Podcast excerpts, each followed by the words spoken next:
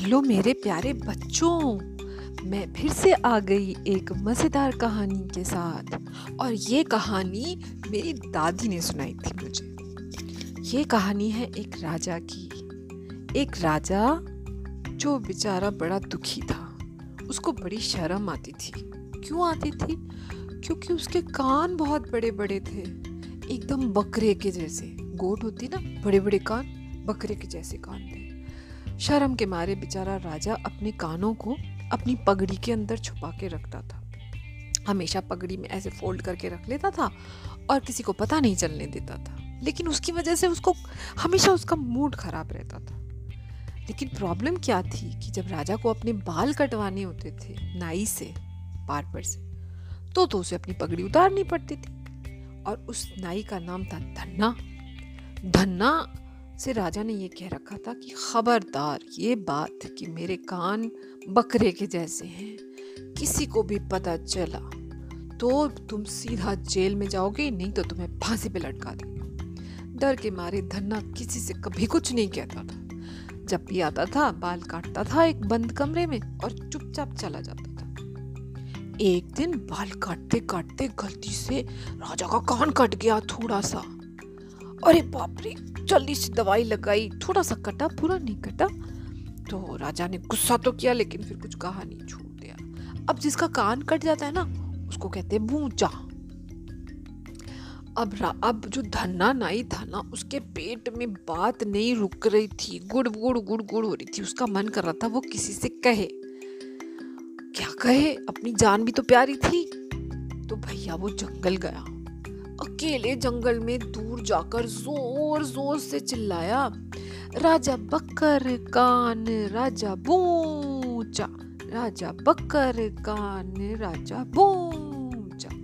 जब ऐसे तीन चार बार चिल्ला लिया तो उसको थोड़ी शांति पड़ी।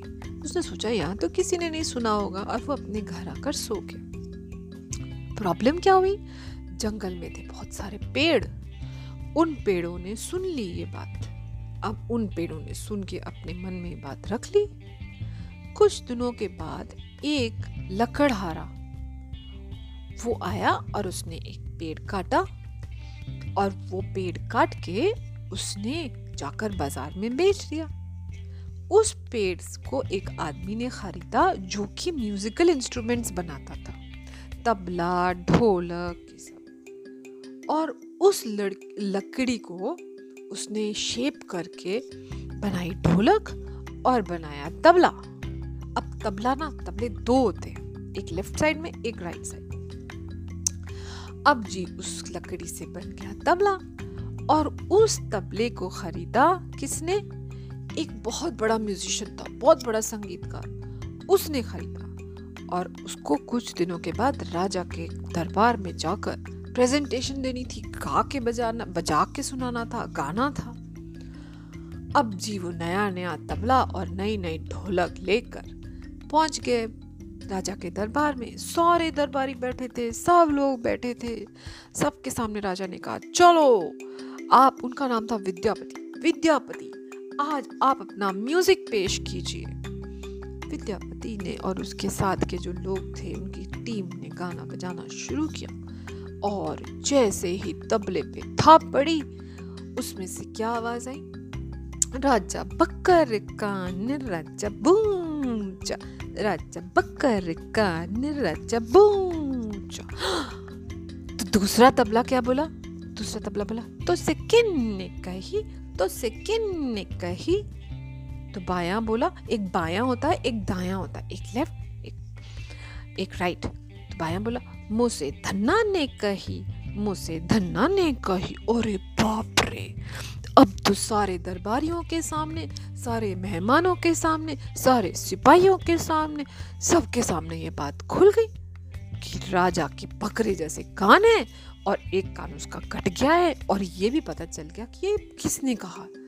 अरे भैया, राजा को आया गुस्सा, उसने कहा, बुला के लाओ, पकड़ के लाओ, धन्ना। को धन्ना आया पैरों में गया सरकार मुझे माफ़ कर दीजिए। मैंने किसी से नहीं तो ये बात बाहर कैसे निकली? सरकार में, जंगल में गया था? मेरे से बर्दाश्त नहीं हो रहा था। मैंने जंगल में कहा था, मुझे नहीं पता था।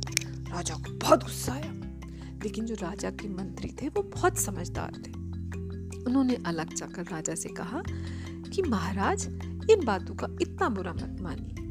पहली बात तो यह है कि इसमें धन्ना की कोई गलती नहीं है। धन्ना ने तो किसी से भी नहीं कहा। और दूसरी बात यह है कि अगर हाँ आपके कान थोड़े बड़े हैं तो क्या हुआ? आप इतने अच्छे हैं, आप इतने जस्ट हैं, आप इतने दयालु हैं, आप इतने अच्छे से अपना राज चलाते हैं, आप इतने बहादुर हैं, इतने पढ़े लिखे हैं, इतने इंटेलिजेंट हैं तो क्या हुआ अगर आपके कान थोड़े से लंबे इन बातों का आप बुरा मत मानिए और अपने कानों को छुपाना बंद कर दीजिए।